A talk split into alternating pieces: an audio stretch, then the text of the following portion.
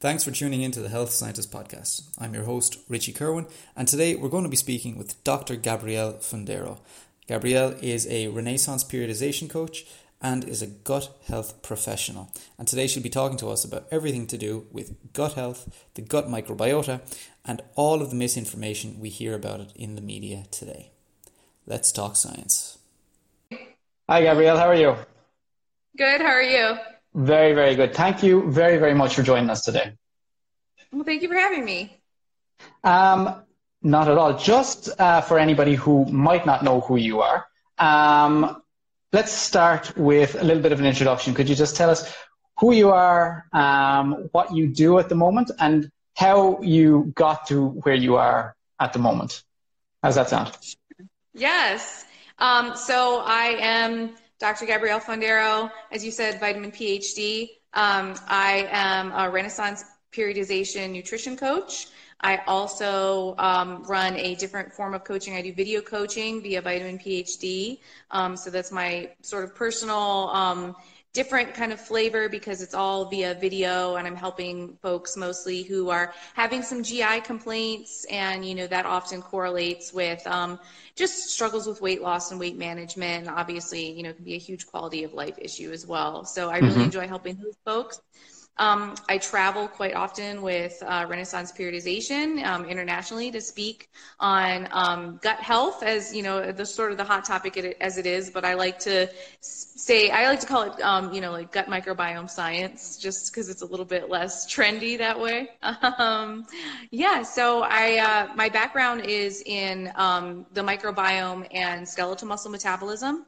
So um, my research was really looking at uh, the protective, the potential protective effects of probiotics on skeletal muscle metabolism during high fat feeding.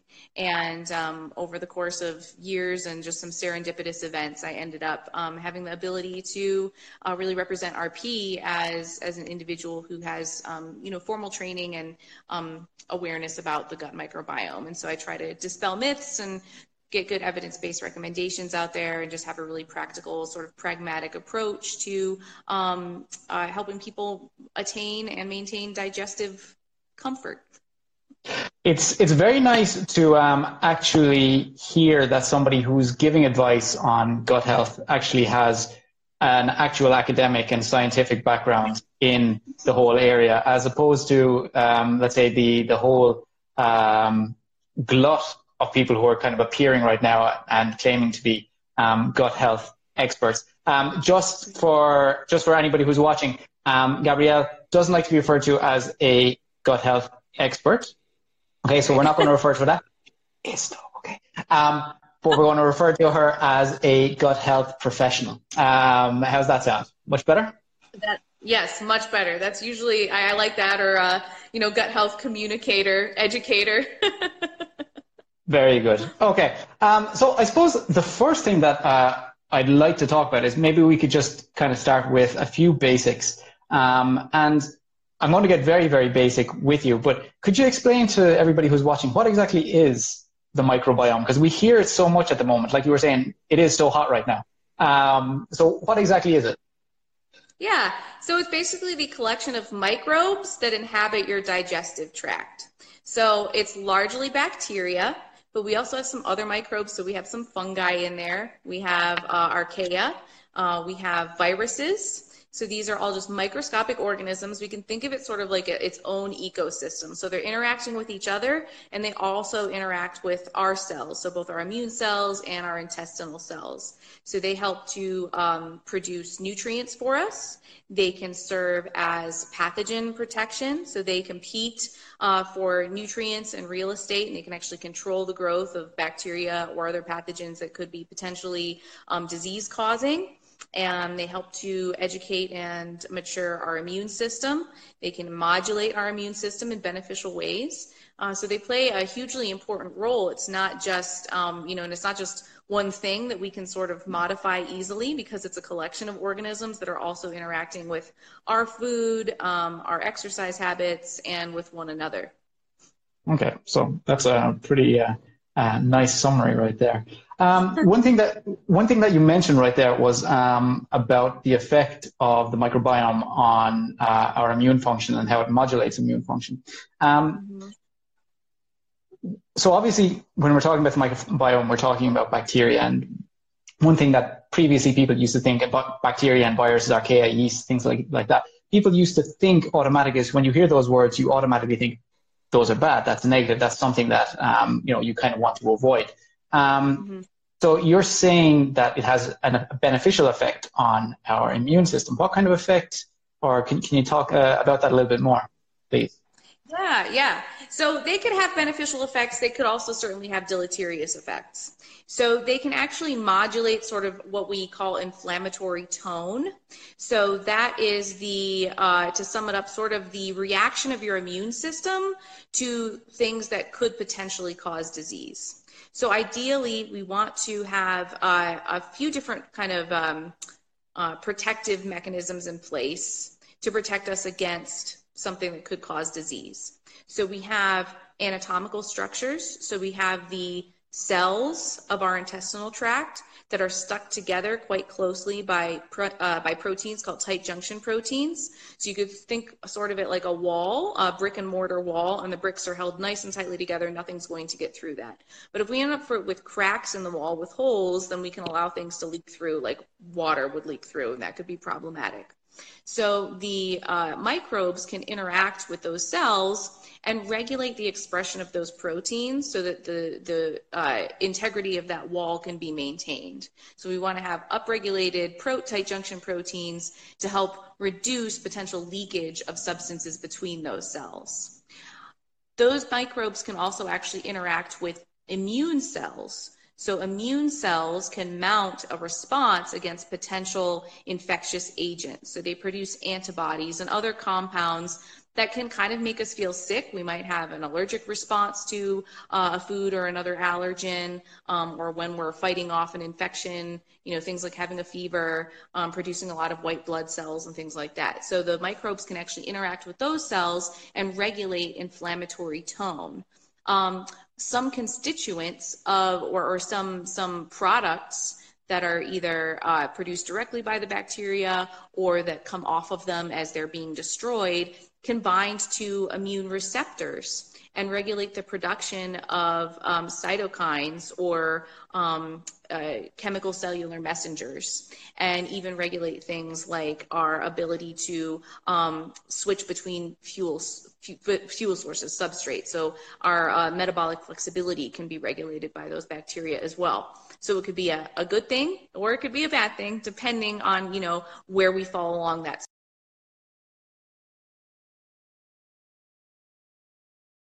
spectrum. You know, we're, we're constantly trying to maintain homeostasis, but if we have chronic inflammation, that certainly is problematic. If we have um, chronic um, uh, leakage of, of substances between those intestinal cells, that's certainly problematic. So um, it really is context dependent. And it's not necessarily that we have, even though we've identified some microbes that we know to be pathogenic, uh, we know to be disease causing. In most cases, it's really about the relative abundance of those microbes, not just one that we can point out and say, oh, this is a bad guy. Sometimes a bad guy is not so bad compared to a worse guy, and he's competing with the worst guy and helping to control his growth.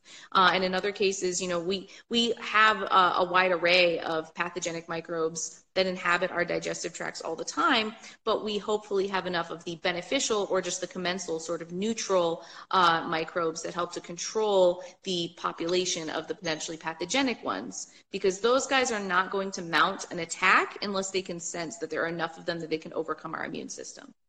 Okay. Um, so that's really, really interesting that it, it's, it's not a very, let's say, cut and dry um, answer when it comes to this bacteria is bad or this bacteria is, specifically good. There, there is kind of um, a, a lot of gray area in there. And one word that we hear so much these days, um, especially when it comes to gut health, is the word dysbiosis. And yes. I, I'm, I'm just wondering, from let's say a, a professional like you, like you, is there a proper, let's say, accepted definition of what dysbiosis is? Um, and if so, what it is or what do people think it is and what is it not? Yeah, I love that question. Um, so dysbiosis um, is defined, loosely defined, as just an unfavorable relative abundance of species. And so it's really as it's amorphous. We don't have a specific profile of dysbiosis. What we have are observations that in certain disease states, individuals tend to have higher or lower levels of some strains of bacteria. But depending on the disease state, they may have more pathogen enriched or beneficial depleted profiles.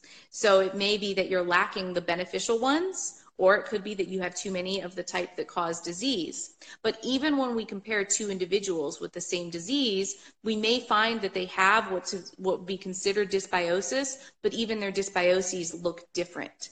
So we don't have one specific profile for dysbiosis. It's just the relative abundance of species.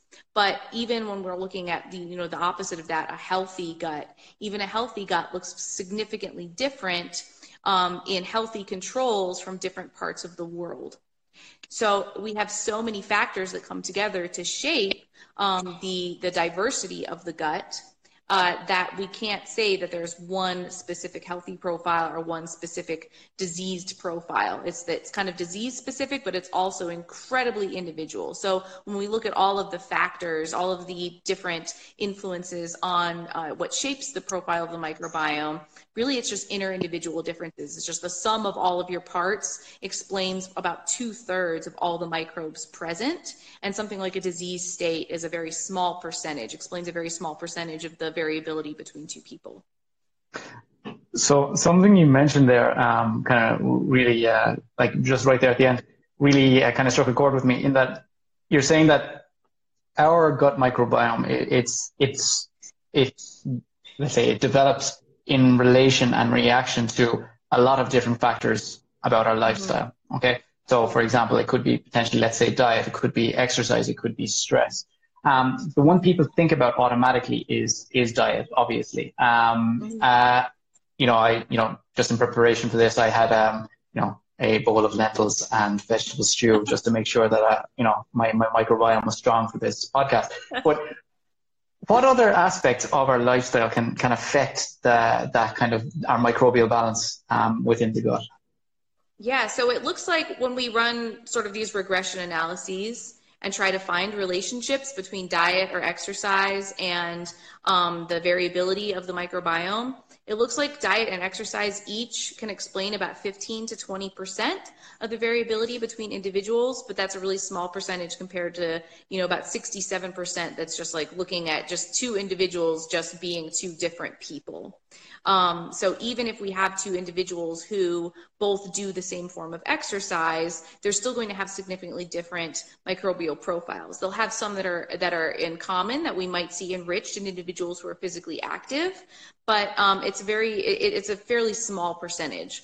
When we look at things like medication, um, using antibiotics, or a disease state, we're looking into down into probably the single digits. So even if an individual, you know, comparing an individual with an inflammatory bowel disease versus an individual without an inflammatory bowel disease, um, what we've seen so far from the second leg of the Human Microbiome Project um, is there is about a, a, seven, we can explain, um, that explains about 7% of the variability between those two individuals. And antibiotics are something like less than 1%. So um, those little things, especially when we're looking at um, temporary changes, you know, taking a supplement or, you know, even just exercising for a short period of time, we may see temporary um, and, and modest changes in certain strains of bacteria.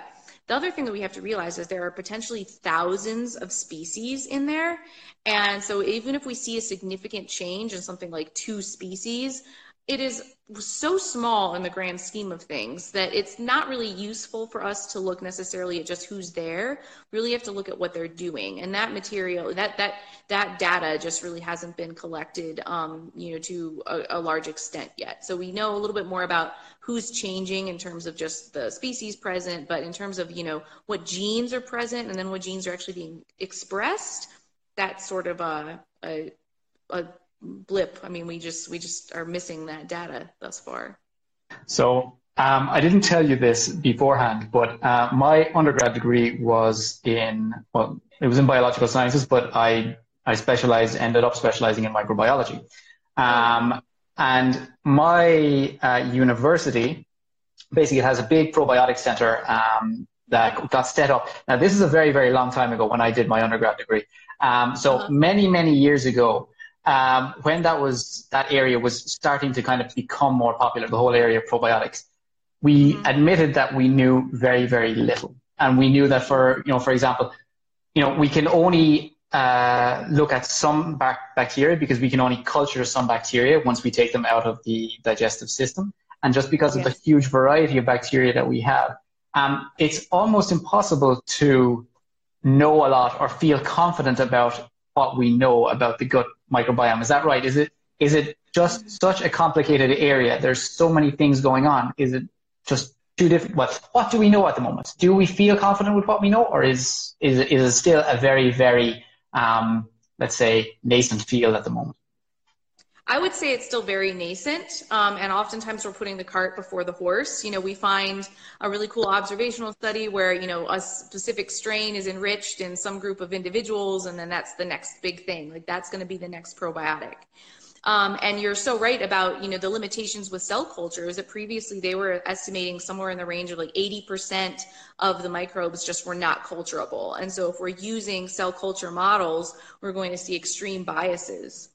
The other limitation is that we're still relying really heavily on fecal samples, and fecal samples may be closely representative to what we see in the distal section of the colon. So, um, the colon, the large intestine. So, when we're taking a fecal sample, it's representative of what we would see sort of like right before the rectum. But, and, and so, and that in, in the colon, in the large intestine, we do see the vast majority of microbes um, in the digestive tract and the greatest diversity, the greatest variability but we're really missing what's going on in the more proximal sections of the large intestine and certainly what's going on in the small intestine.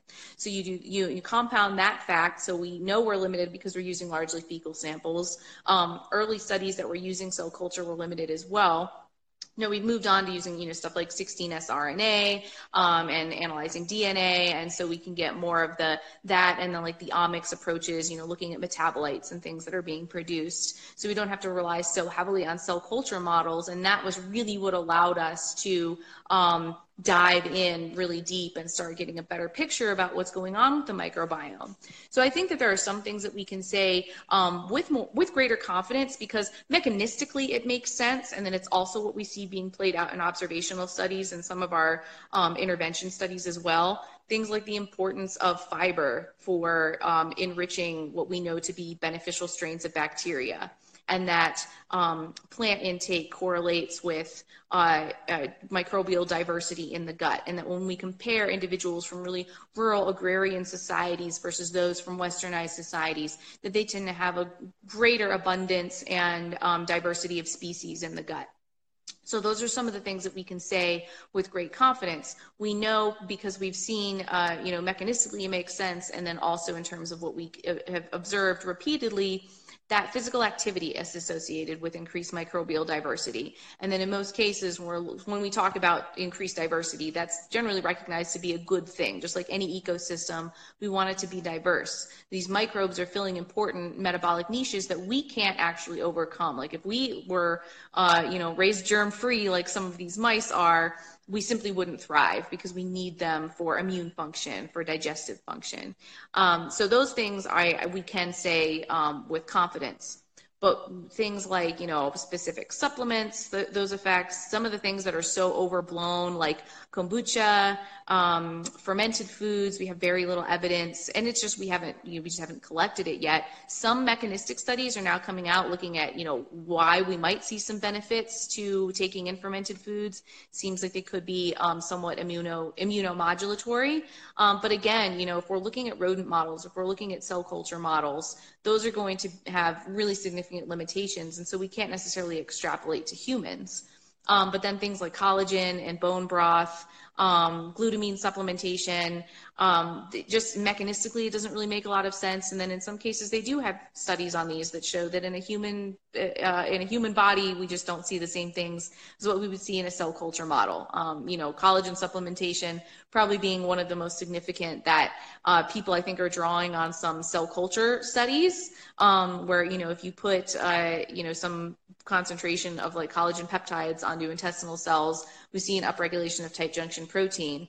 Um, but the other thing is that you know we have to look at what human models we're we're using as well. If you're looking at a healthy individual who's physically active and um, eating fruits and vegetables, and uh, you know doesn't have any sort of um, known uh, bowel diseases, taking in uh, extra, you know, taking in extra collagen isn't necessarily going to have an effect because they're still within the normal ranges of tight junction protein to begin with. So it's sort of like an individual um, who's super, super lean um, and metabolically healthy taking a glucose disposal agent. Like you are really insulin sensitive. Taking a glucose disposal agent isn't going to do you any favors. You don't have any issues with glucose disposal. Mm-hmm. Um, so just some of those things that you know we have to be very i think um, cautious about some of the extrapolations that we're making um, and looking at what model we're using you know the dosing uh, and then if we do see something like a reduction or an increase in tight junction protein expression. Well was it even to begin with outside of clinical norms? If a person goes from you know one end of healthy normal to another end of healthy normal is that really a meaningful improvement? And that's, a very, very good point because uh, we do see a lot of studies that will show a significant change, but you know, if you show a significant change uh, within norms, it doesn't really make any clinical or any real difference on people whatsoever. Eh? Um, what I would like to touch on is something you mentioned there, and we did get a lot of questions about this um, in advance. And a lot of people are very, very interested on your take on the recent upsurge in fermented foods because we do see a lot of people talking about, let's say, probiotic yogurts. We hear people talking about um, fermented vegetables, things like sauerkraut, things like kimchi. Um, I'm going to be completely honest with you. I have made my own kimchi before. It was delicious. I don't know if it improved my gut. It was amazing though. Um, we have all of these things that are incredibly popular. Kombucha is another one. What are your thoughts on those? What is the body of evidence saying regarding kind of those fermented foods specifically?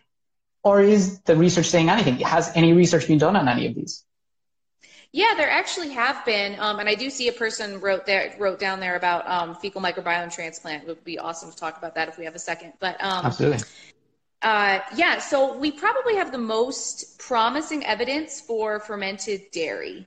And dairy as a whole, and this is probably going to like trigger a bunch of people and make them upset because like dairy is so under fire right now. Um, but whether we're looking at intervention studies or epidemiological studies, um, we find that dairy intake does seem to be at least modestly associated with um, either neutral or, or um, slightly beneficial health effects. So that could be something like reduced risk of uh, cardiovascular disease, improvements in body composition. Um, there have been, you know, limited studies looking at things like mood, which I find to be interesting. There's really no mechanistic explanation for that, and it's still just emerging. But uh, but on the whole, I would say if there were an item that you wanted to experiment with that has the most um, evidence to support its use, it would probably be fermented dairy.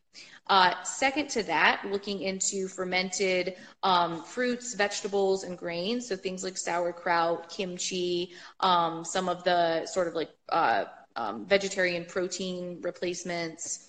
Um, not as much evidence on those.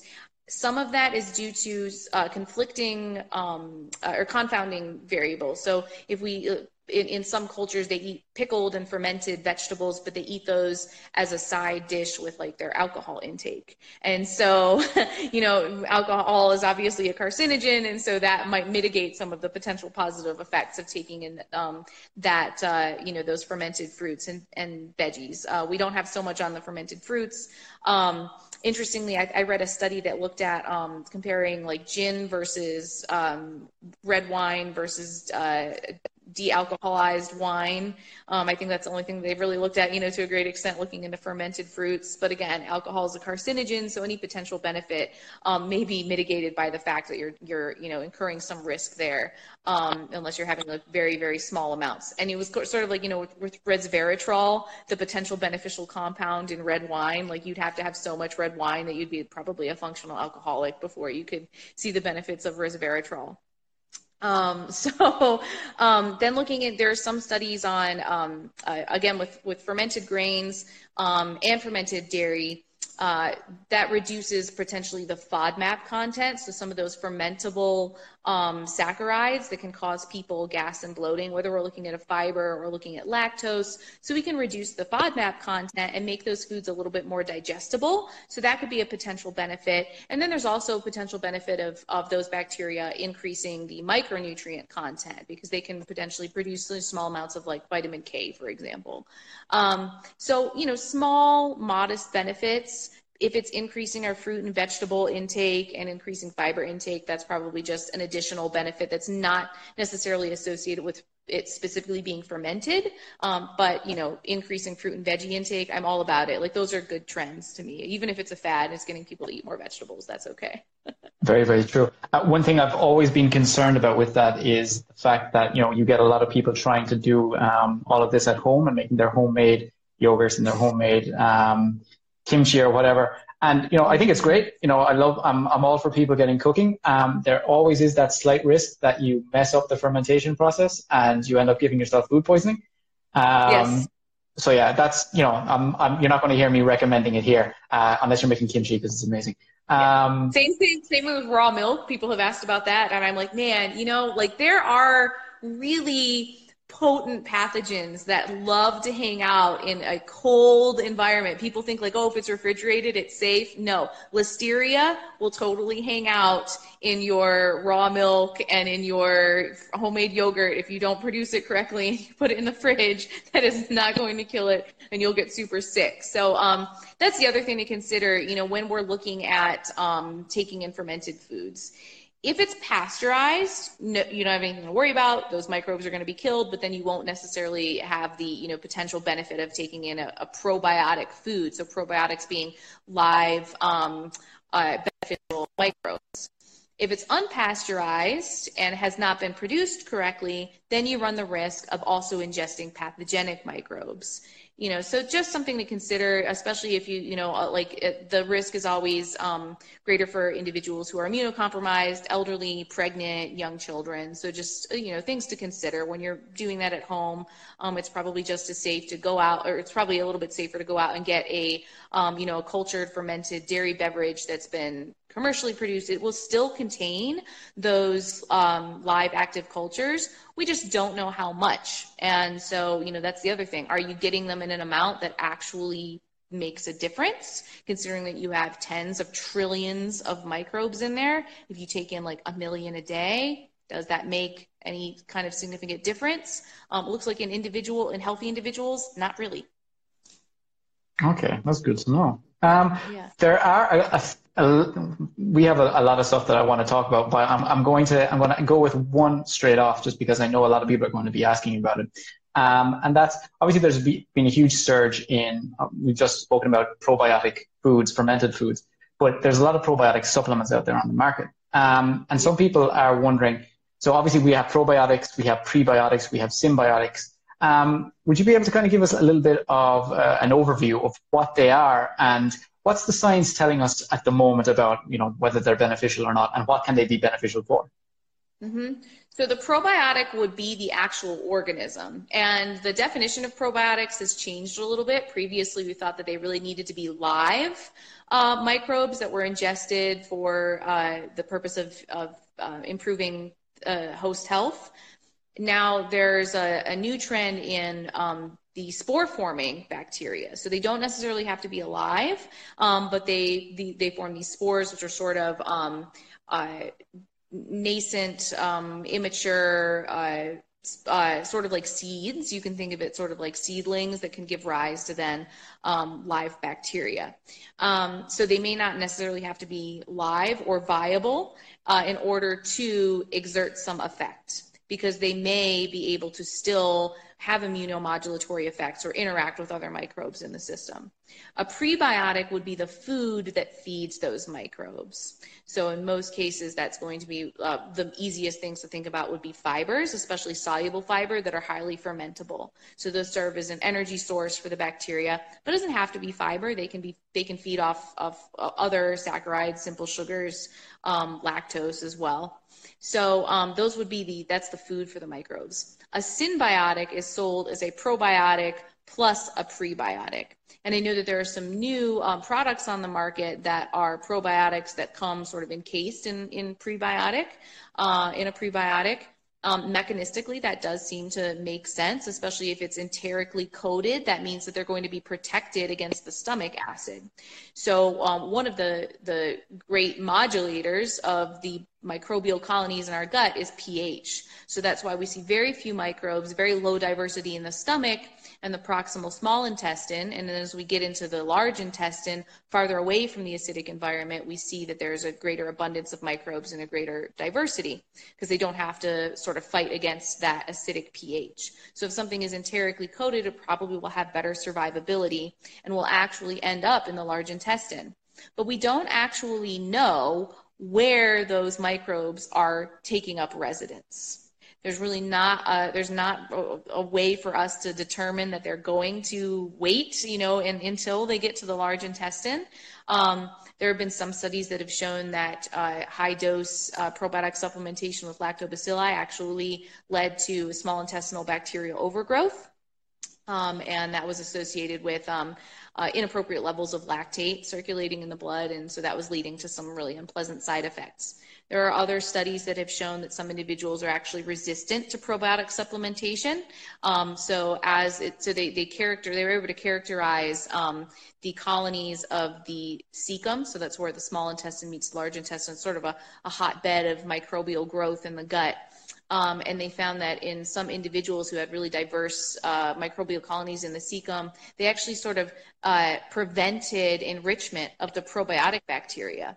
Now, what was interesting is that all individuals saw equal fecal enrichment uh, of those probiotic strains. But when they actually sampled from inside of the intestines, they found that some individuals saw no change in response to probiotic supplementation. There are other studies that showed that probiotic supplementation after taking antibiotics actually delayed reestablishment of the previous uh, profile of the microbiome, and that could be problematic as well. So um, the where we do see some potential beneficial effects are in certain strains of probiotics. They seem to be effective for reducing the severity and sort of um, flare-ups or remission associated with inflammatory bowel disease. Um, that that so so things like Crohn's, colitis may help with that. Um, may see some relief of um, IBS, so either uh, chronic constipation or diarrhea. Um, some improvements there.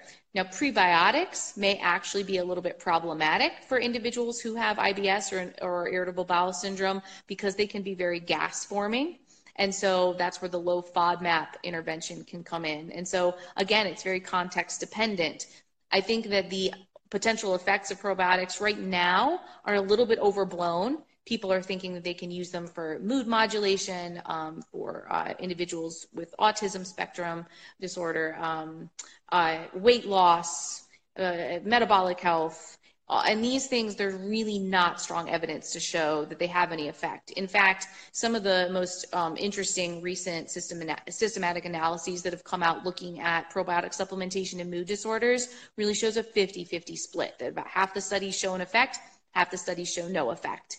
Um, so, and it could, and there are a lot of different, you know, method, methodological reasons for that, that, um, you know, the dosing is different and the individuals are different. And when we're adding one strain to a bunch of different people's uh, microbiomes, they all have very, uh, you know, fingerprint different uh, microbial profiles.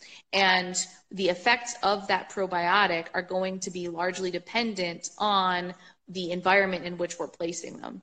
So if an individual has a microbial colony that is not going to allow for enrichment, we're just not going to see an effect. Okay, wow. Um, I think one thing that you mentioned there that was that I think will have blown a lot of people's minds um, is, and I've heard you mention it on, on other podcasts, is that um, taking a probiotic uh, after a course of antibiotics, which a lot of people are familiar with the concept. You know, you, you take a probiotic to help reestablish, you know, your your your gut mi- microbiome after taking antibiotics, which have wiped it out. Um, mm-hmm. So you're saying that some studies have shown that it can actually prevent you from reestablishing your healthy gut flora. Yeah, yeah, there are actually quite a few studies that show that there may be no effect at all. Um, and there are a couple that have shown that even though we, we may see changes afterwards, but it's not that it reestablishes the previous microbial profile that you yeah you may see an enrichment in that specific strain. But i think what people miss out on and i, I view this really as in at looking at any ecosystem that when we introduce a new organism even if we have good intentions like okay we're going to introduce um, this animal that will eat this other animal that's become an invasive species.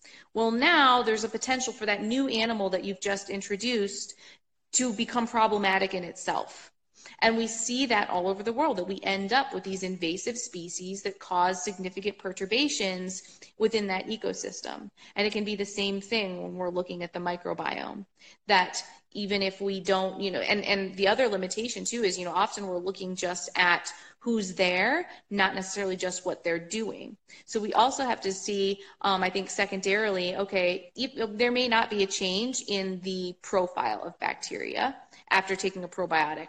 But we need to take a step further and look at are there changes in genes and gene expression? And that actually has been shown um, that even in, if an individual doesn't experience enrichment, those, those strains of bacteria that we ingested as a probiotic seem to go in one end and out the other, they can have transient effects on gene expression in the gut. Um, that can last after uh, enrichment, or excuse me, after supplementation of the probiotic. Uh, so there are just so many unanswered questions, and it's like we really assume that they're just safe and pretty innocuous. Not to say that I'm anti-probiotic. Um, and and I do and have um, you know I have taken um, one of the most uh, what I feel to be a very evidence-based probiotic is actually a yeast um, S. boulardii that it, it, appears to be extremely effective for um, preventing and reducing the severity of diarrhea associated with traveling and with antibiotics. Um, and it makes sense because it's a yeast. It's not going to be uh, affected by the antibiotics. Sort of another thing to think about is when you're taking an antibiotic that is um, going to potentially mitigate the, the, the beneficial effects of a probiotic if you're taking them concurrently, because probiotic is in most cases going to be a bacteria.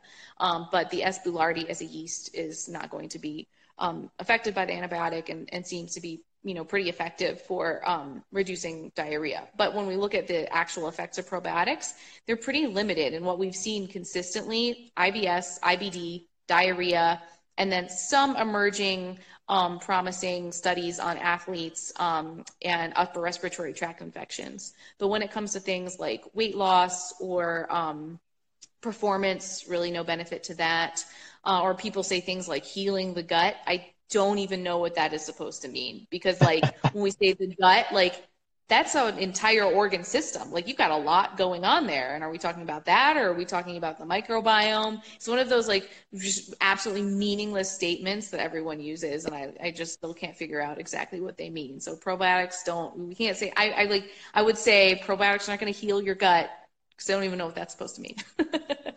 yeah, I suppose know what you want to do first. Um, I think it's incredibly probably naive of us, let's say, as just as a culture at the moment, um, to think that, you know, you've mentioned the microbial diversity. We've got literally thousands of species, um, numbering in the trillions of bacteria and, and other microorganisms living in our gut.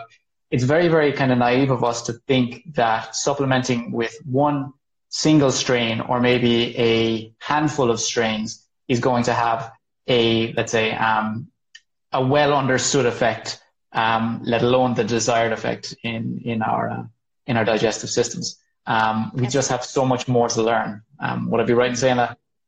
Oh, uh, I agree wholeheartedly. Absolutely. I love the way that you put that. Yeah, because uh, especially that well understood.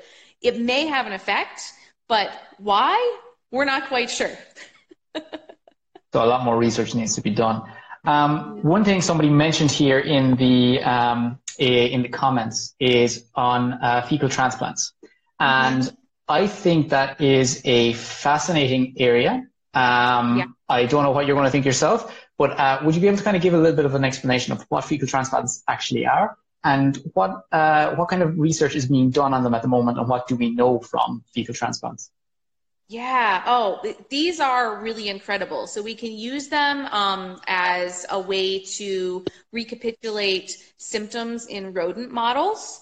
And this was really the first way that we were able to characterize the role of the microbiome in obesity and metabolic dysregulation. So a fecal transplant is just what it sounds like. we're taking, we're taking we're taking poop, yeah. And there was actually a study back when I was still in grad school, and they called it RePOOPulate because they were going to repopulate the gut. so we're taking fecal uh, processed um, encapsulated fecal matter from a donor and putting it into a recipient. So in rodents, we took mice that were germ free, so they were reared without any, uh, without a gut microbiome, without any bacteria, completely sterile. This is not uh, a surrogate for human anatomy and physiology. Humans are never going to be germ free, but it's a way for us to control exactly which microbes are placed into that mouse and come up with something as close to cause and effect as we could potentially uh, establish. So they took these germ free mice and they transplanted the microbiota from individuals who were lean and then those who, who were obese. So the germ-free mice that received the lean transplant remained lean. The germ-free mice that received the transplant from the obese individuals rapidly developed obesity either through increased food intake, which is not so much of a surprise, or increased energy harvesting from the diet. So that means that um, calories matched via intake does not necessarily mean that calories absorbed are also matched. Um, so if or energy harvested will be matched.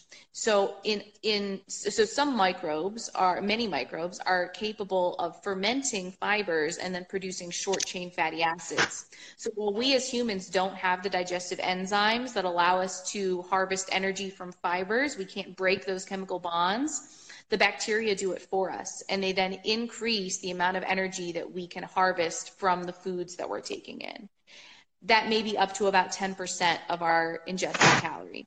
So it's not um, so much that it would, you know, p- potentially just completely prevent us from being able to manage our weight, but it is just one of those factors that accounts, you know, that, that there's individual uh, variability in, you know, two people who are um, anthropometrically similar, one and, you know, physically active. One may have to eat a little bit less than the other person to have the same results because of that potential factor. I, I think it's very, very interesting because a lot of people talk about um, the gut microbiota and using it as a, let's say, a, a method for, you know, uh, fighting against obesity, let's say. Mm-hmm. And what you mm-hmm. said there is that certain microbiota um, can actually, let's say, they make, uh, I want to say this correctly, they make digestion more efficient.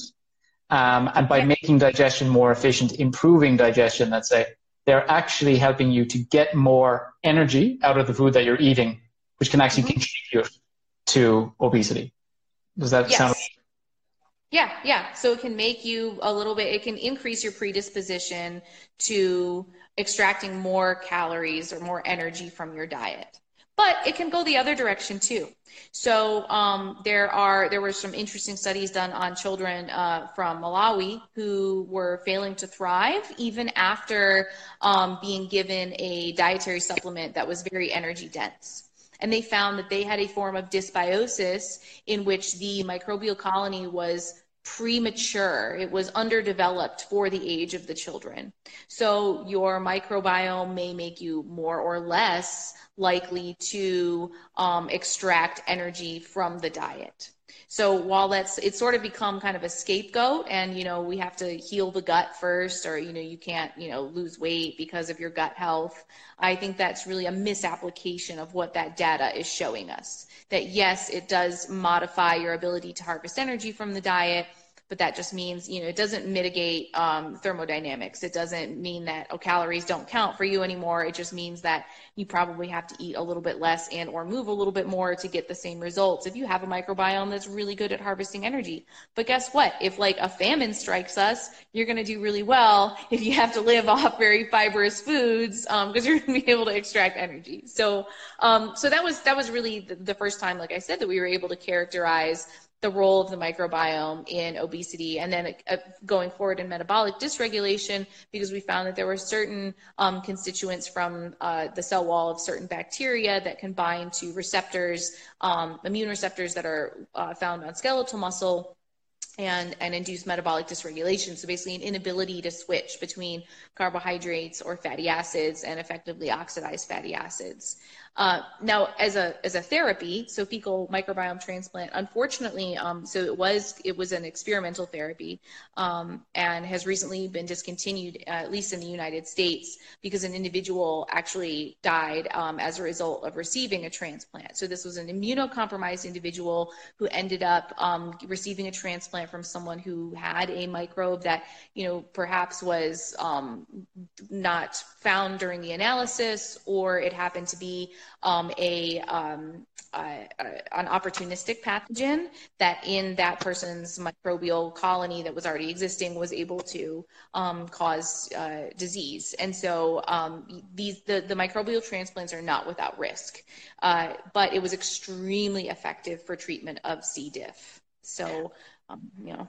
So, so you're saying because of that one instance, that one case where somebody dies, the, the, the entire procedure has been discontinued in the in the U.S. Wow. Okay. Yeah. Um, yeah all the mental treatments. Yep.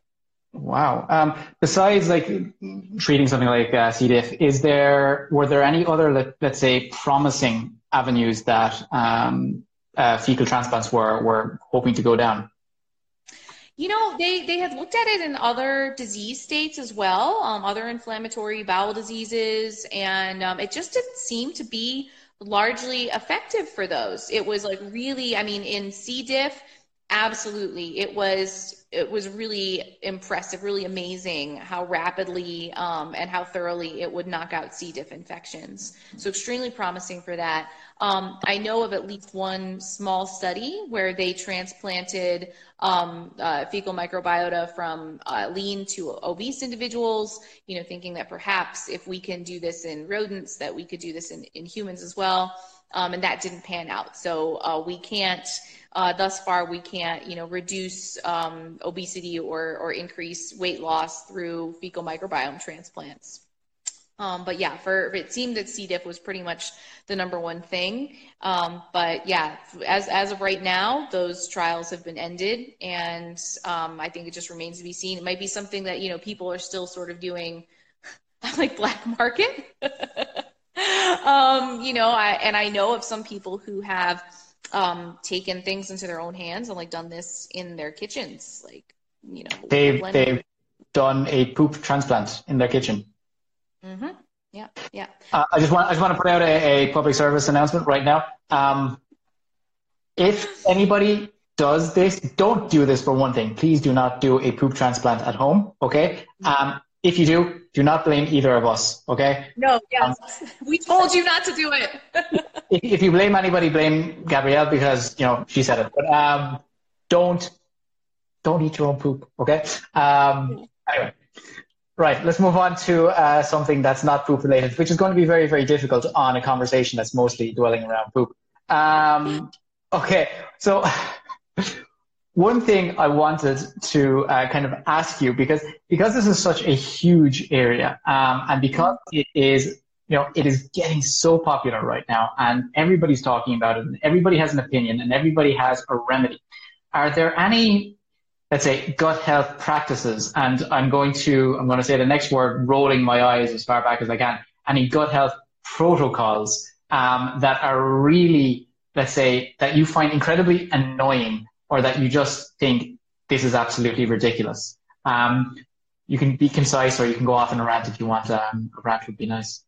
oh my gosh, there are so many. Okay, so I have to start first with something that I had shared in my story the other day. Um, the first would be like the the stereotypical gut health assessment that you get online where uh, the your questions are like have you ever experienced fatigue or acne or mental fogginess or have you ever been in a bad mood?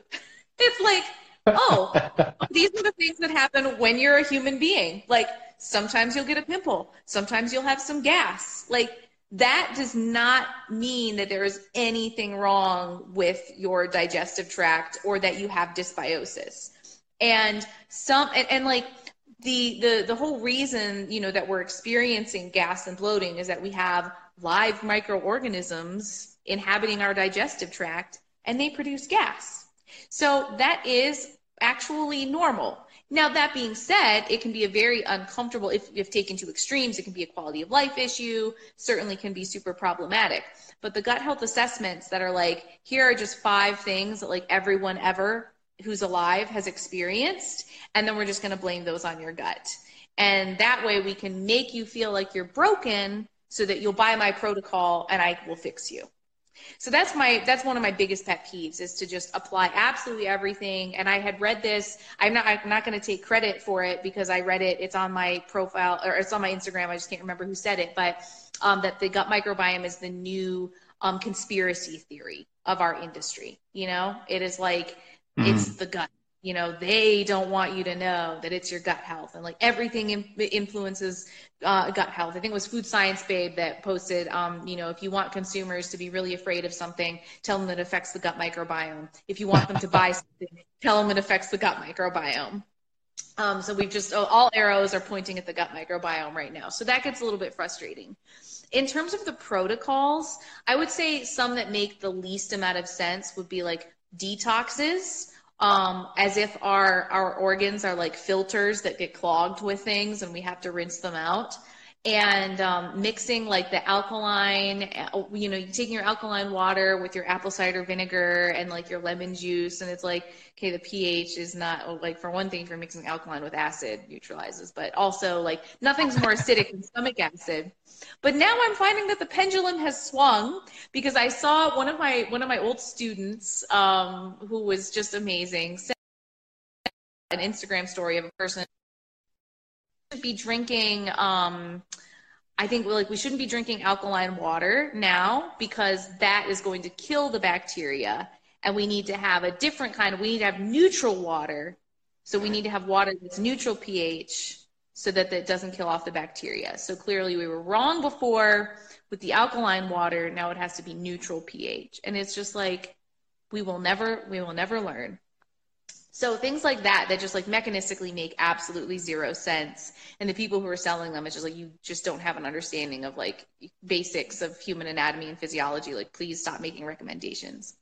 The things that I think are a little bit more um, insidious would be those that may have a mechanistic explanations. We may have seen something in a cell culture study um, that seems to make a little bit of sense, or we may have, you know, one study ever that has shown um, some, you know, some some significant effect.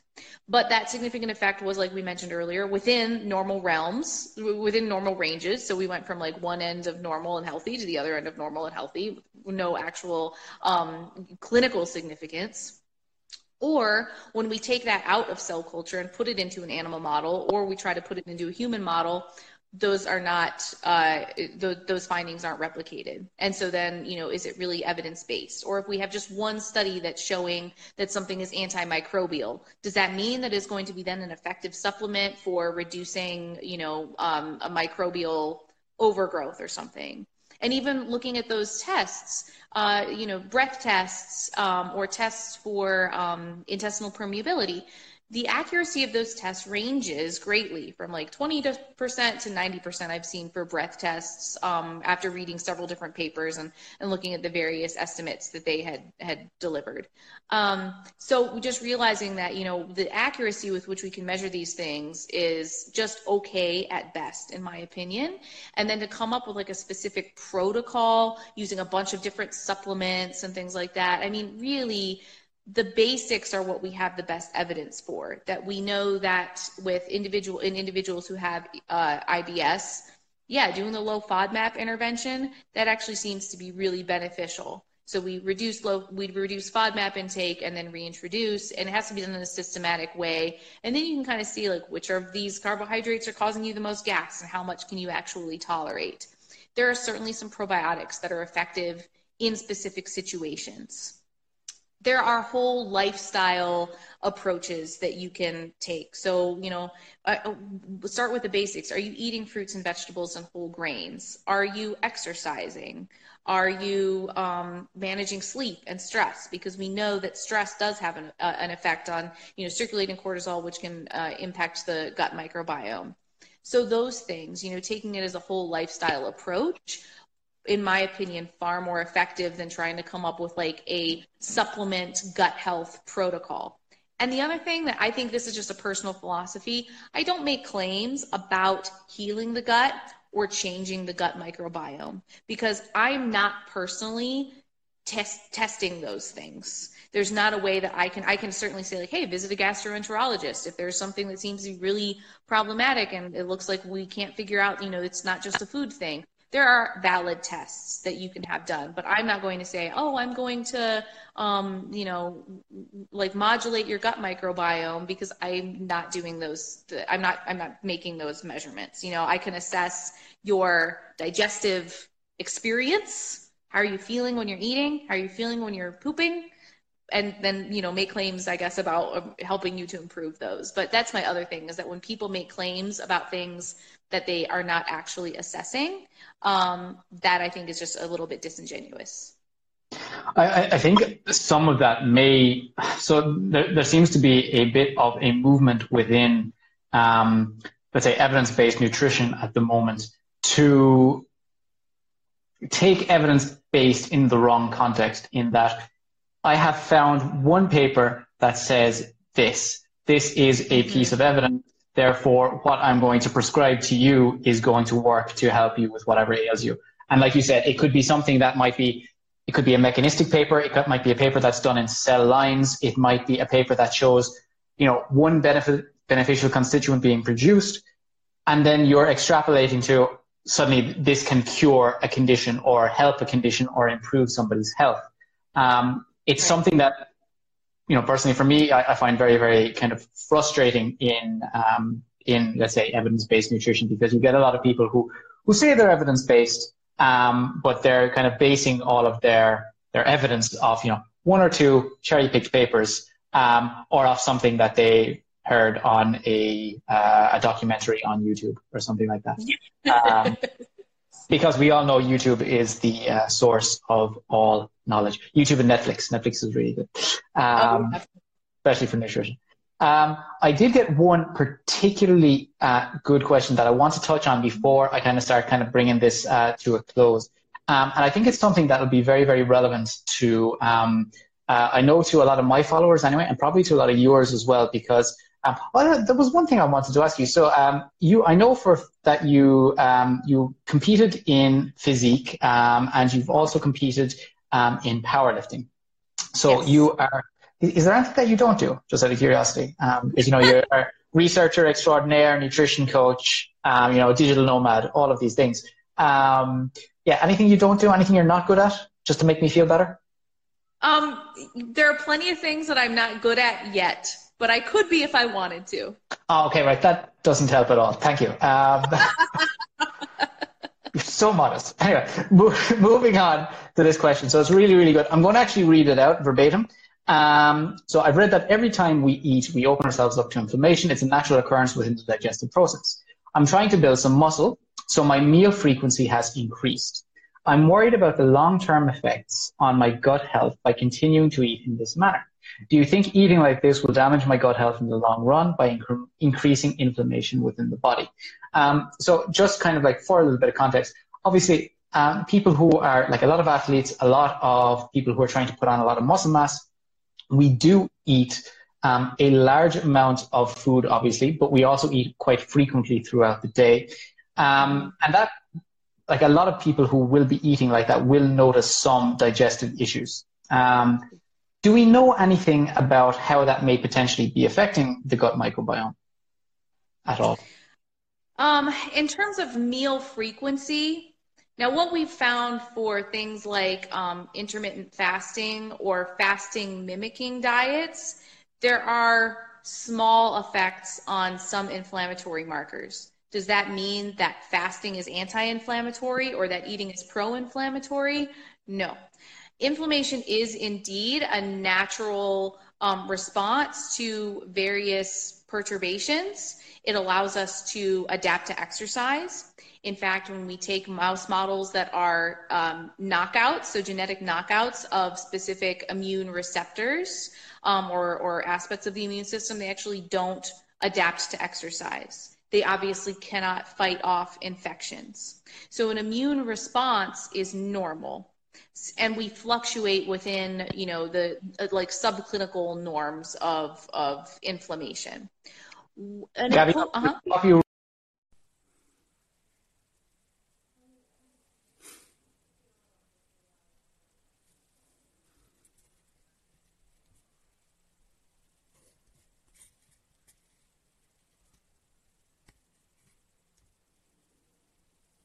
Sorry about that, everybody. Um, I did not realize that uh, Instagram only lets you do a live for an hour.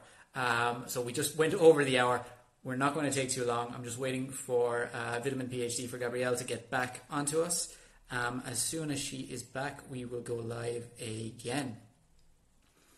Um, hey, everybody. Good to see you all coming back. Very, very sorry for that little inconvenience. As soon as Gabrielle is back, we will be talking. Uh, remember, if any of you have any more specific questions that you would like to ask, please, please, please type them in down below. If you're liking what you're listening to, um, give us a bit of a like down here as well. Hello, everybody who's popping in.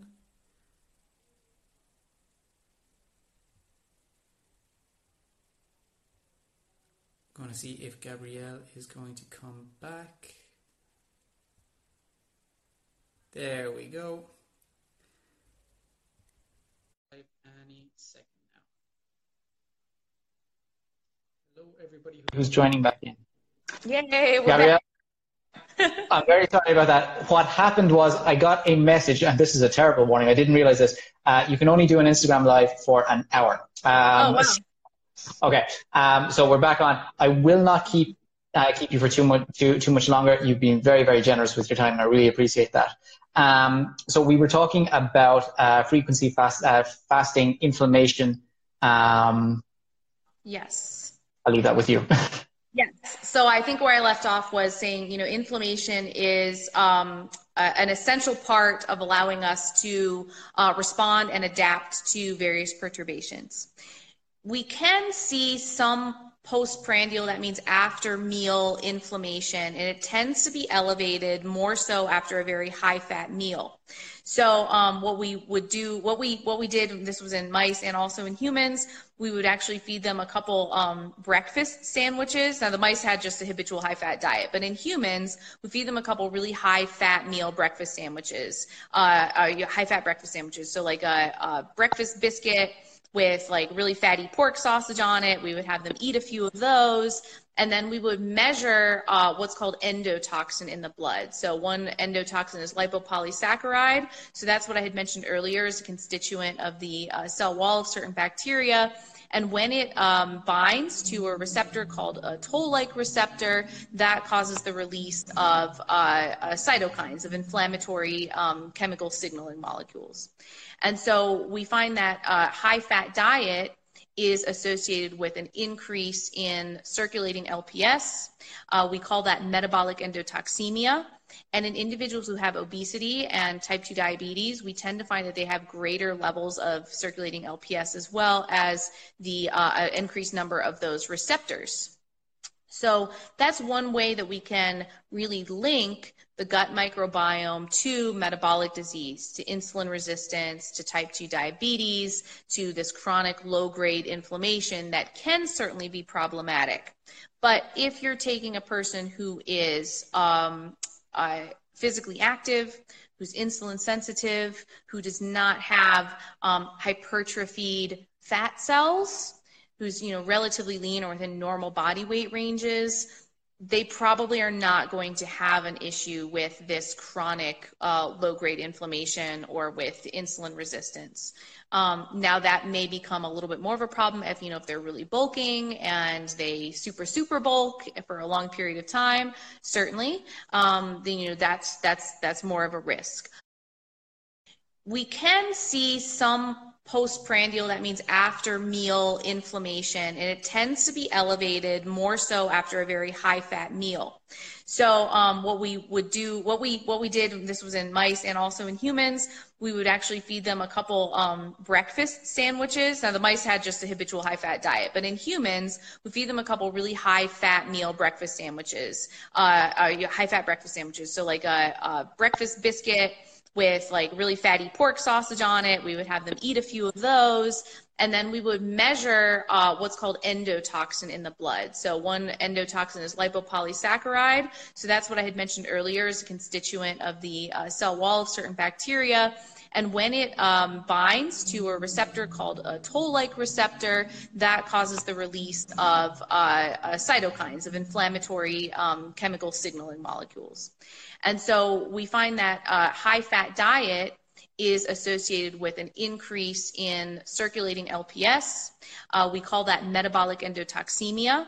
And in individuals who have obesity and type 2 diabetes, we tend to find that they have greater levels of circulating LPS as well as the uh, increased number of those receptors.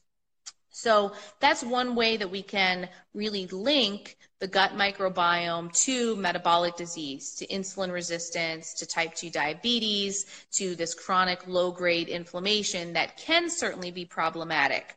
But if you're taking a person who is um, uh, physically active, who's insulin sensitive, who does not have um, hypertrophied fat cells, who's you know relatively lean or within normal body weight ranges, they probably are not going to have an issue with this chronic uh, low grade inflammation or with insulin resistance.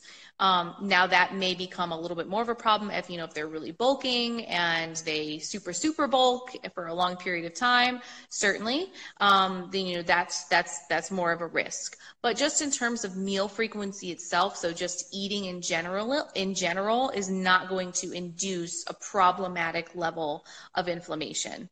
Um, you know, be if we even do see it, it would be something you know very like not even what we would see it like after exercise and we don't find that post-exercise inflammatory window um, to be problematic. It's an essential essential part of adapting to um, exercise and improving over time. Um, but I would say, you know, still we want to make sure that if we are in a caloric excess, that we're ensuring that we're getting sufficient fiber and that the total um, fat content of the diet. It seems to be that when we're in, in research studies, the cutoff to um, sort of a, a um, a metabolically challenging diet is about 40% calories from fat. So I would say, you know, it's prudent and also uh, in keeping with the American Heart Association uh, recommendations of less than 35% calories from fat, down around 30%. Um, you know, that's probably a prudent recommendation. Um, the saturated fat content of the diet does also seem to play a role in terms of just cardiovascular disease risk and also um, uh, microbial diversity. There was actually an interesting study that just came out um, that compared the diets of uh, endurance athletes to those who were doing bodybuilding. The bodybuilders were probably bulking because they were eating like 180 grams of fat a day and greater levels of fat intake were inversely correlated with bifidobacteria. So that means the more fat they were eating, the less beneficial bifidobacteria they had. In the endurance athletes, the greater amount of protein they were eating, the less microbial diversity they had. So it could be that, you know, both in both groups, they had um, deficient fiber. They were deficient in fiber. Um, so they're only taking in about 15 grams of fiber per day. Um, so that could be another factor that it's not just a single macronutrient, it's actually the total contribution of macronutrients and then also how much fiber you're taking in. Um, and those all together play a role in shaping the microbiome. And there's also even a diet and exercise interaction there as well.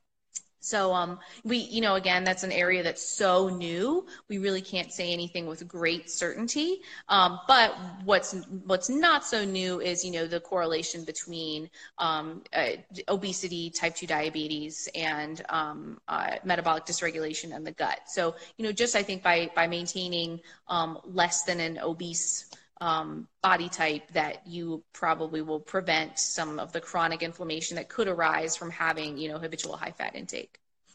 Absolutely. So basically, eat well, exercise, don't get too overweight.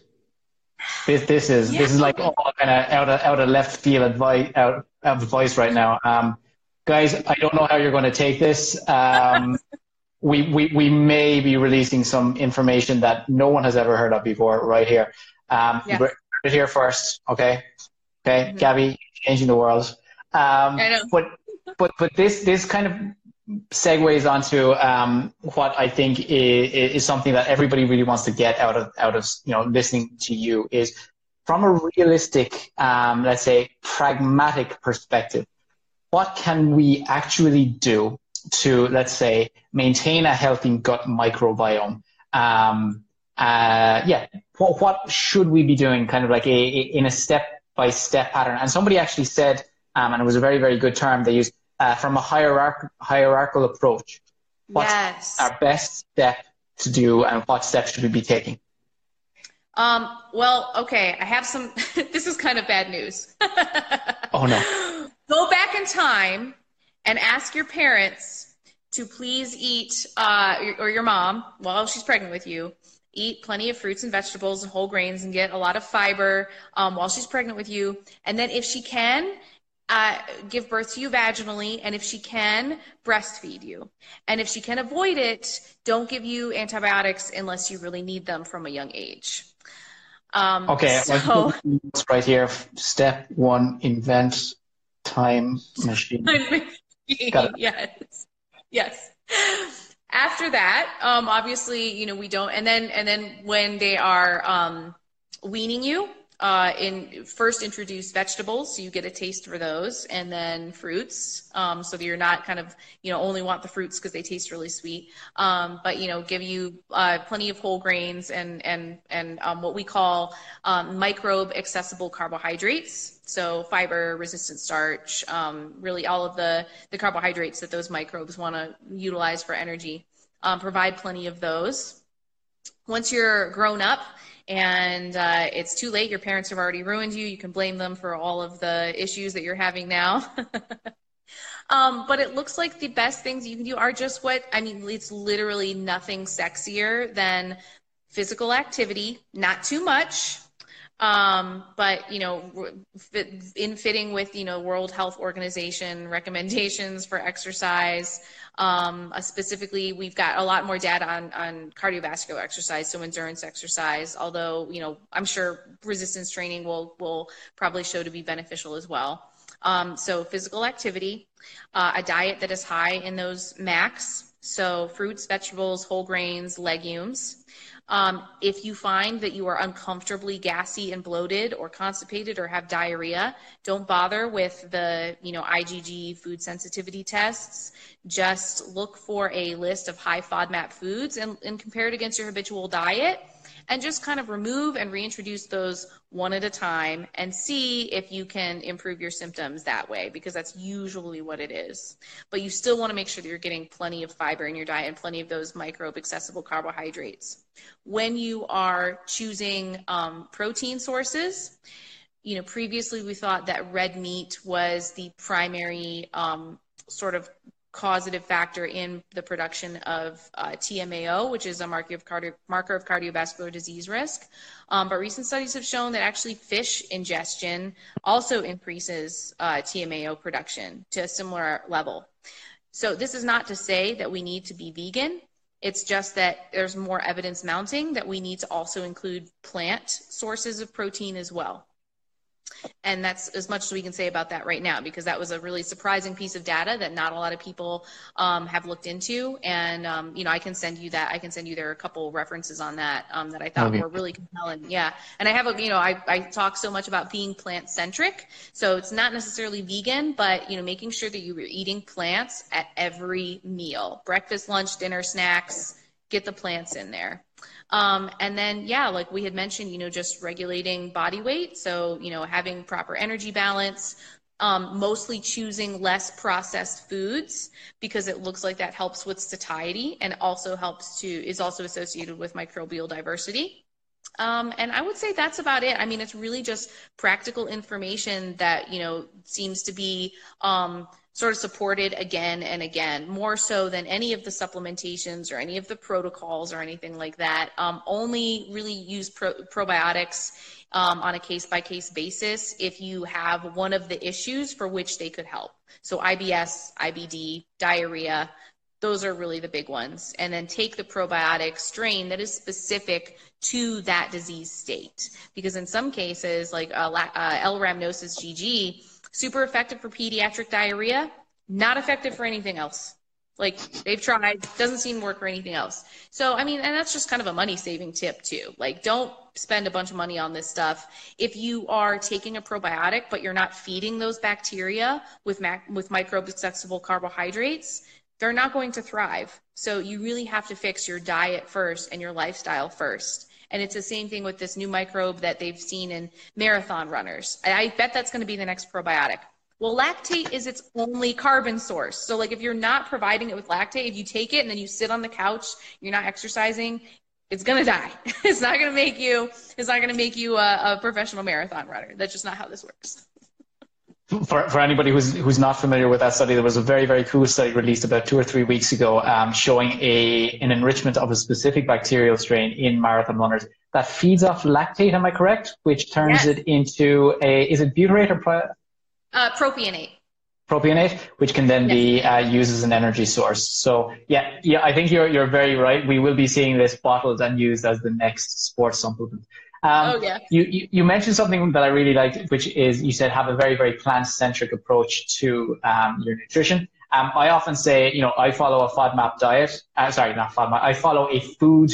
Uh, sorry, what am I saying? What do I do? I follow a, um, a plant based diet that also mm-hmm. includes uh, meat and dairy and eggs and stuff like that. Um, yes. What we mean is just get lots and lots of plants into your diet. You do not need to go vegan. You know, if you want to for for whatever um, reasons you may have, that's absolutely fine. From a nutritional perspective, it's not something that you essentially need to do, but you should be keeping a lot of plants in your diet and probably not following a uh, the carnivore diet.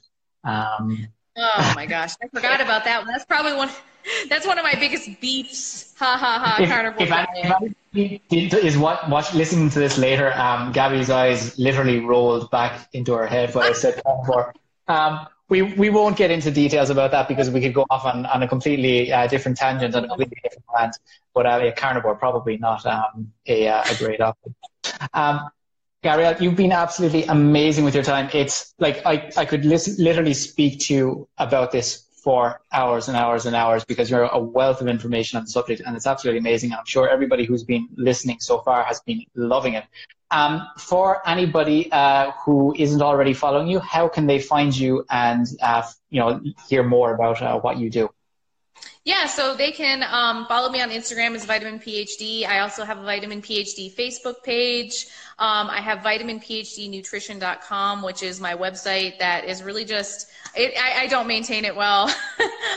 I probably could do a better job. I'm focusing so much on maintaining my microbiome. Um, but uh, the, website is um, a list of podcasts that I've uh, spoken on um, and articles that I've written and um, linked to coaching. So if they're interested in coaching um, with me through Vitamin PhD, um, they are welcome to shoot me a, an email, shoot me a DM. Um, they can sign up for the Healthie platform that I use right off the bat and learn more about my coaching options there. Um, or if they want to work with me through RP, maybe they don't. It's not so much a gut health thing for them, but you know they're interested in in sustainable, maintainable weight management. Absolutely absolutely would love to work with them on that. And um, I will be traveling around the UK. So I'm going to be in London and then West Yorkshire from August 1st until the 21st. Um, then we'll be sort of gallivanting around. I go back to, to um, Dublin. I'll be in Seoul. I'll be in Thailand. So um, if you guys see that I'm traveling to other parts of the world, come say hi. Wow. Okay, you really are a globetrotter. Um, a digital nomad, like we said earlier. Um, I'm very much looking forward to seeing you this weekend because I'm going to be at the European Powerlifting Conference. Yes. Uh, it's going. Yeah, really looking forward to that. Um, just so everybody knows, I was speaking with Garben, who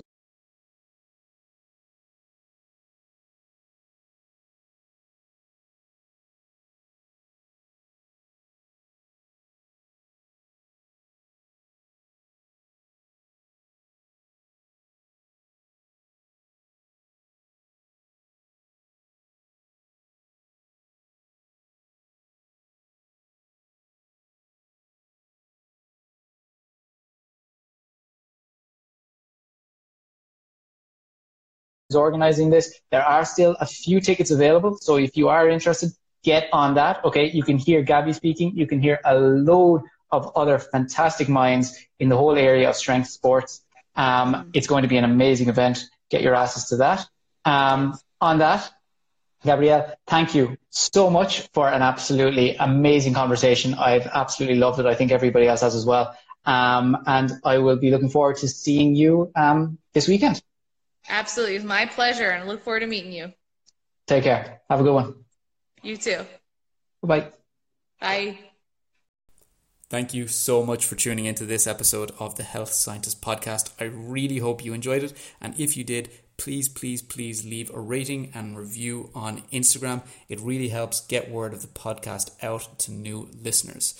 If you ever want to watch the live version of these podcasts or ask a question for our guests, please follow me on Instagram at Be More Nutrition. Uh, I'll be back soon with our next episode. See you then.